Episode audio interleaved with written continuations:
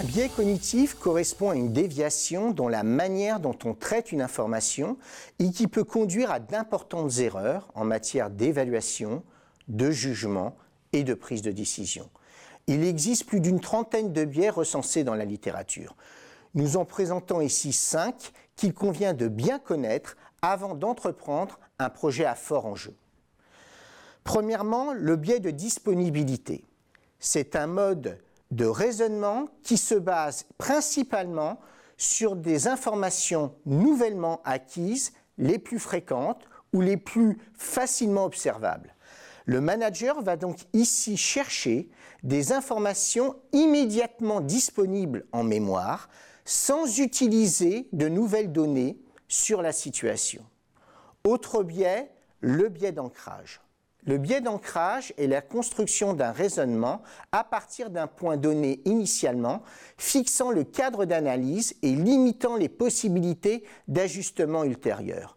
L'ancrage conduit le décideur à commettre deux types de biais.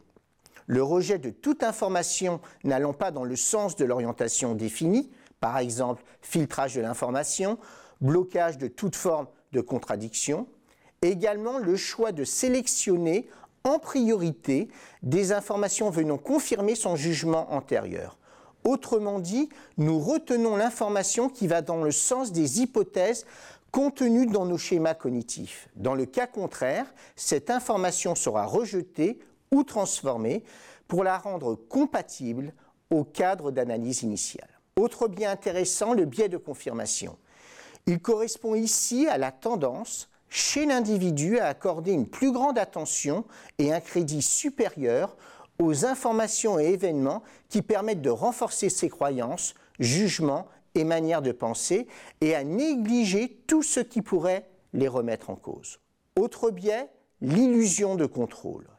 L'illusion de contrôle est la situation dans laquelle le dirigeant ou un manager va être amené à surestimer ses propres qualités et capacités dans ses choix et orientations et plus généralement au niveau des actions qu'il a réalisées.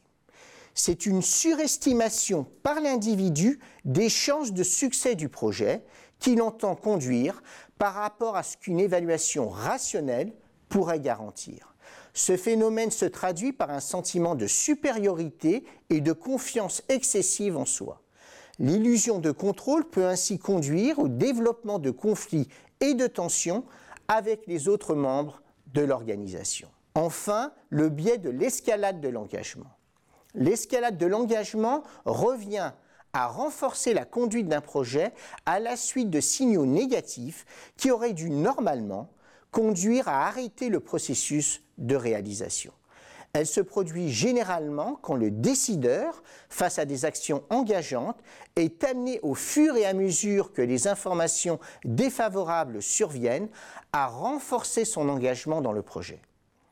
En effet, les efforts consentis par le groupe, au niveau notamment des ressources mobilisées, l'adhésion et le soutien des principales composantes de l'organisation, l'implication du personnel rendent souvent difficilement justifiable l'absence de concrétisation. Ainsi, le phénomène d'escalade de l'engagement peut amener le dirigeant ou manager à maintenir un projet en dépit de son manque de pertinence et d'informations négatives.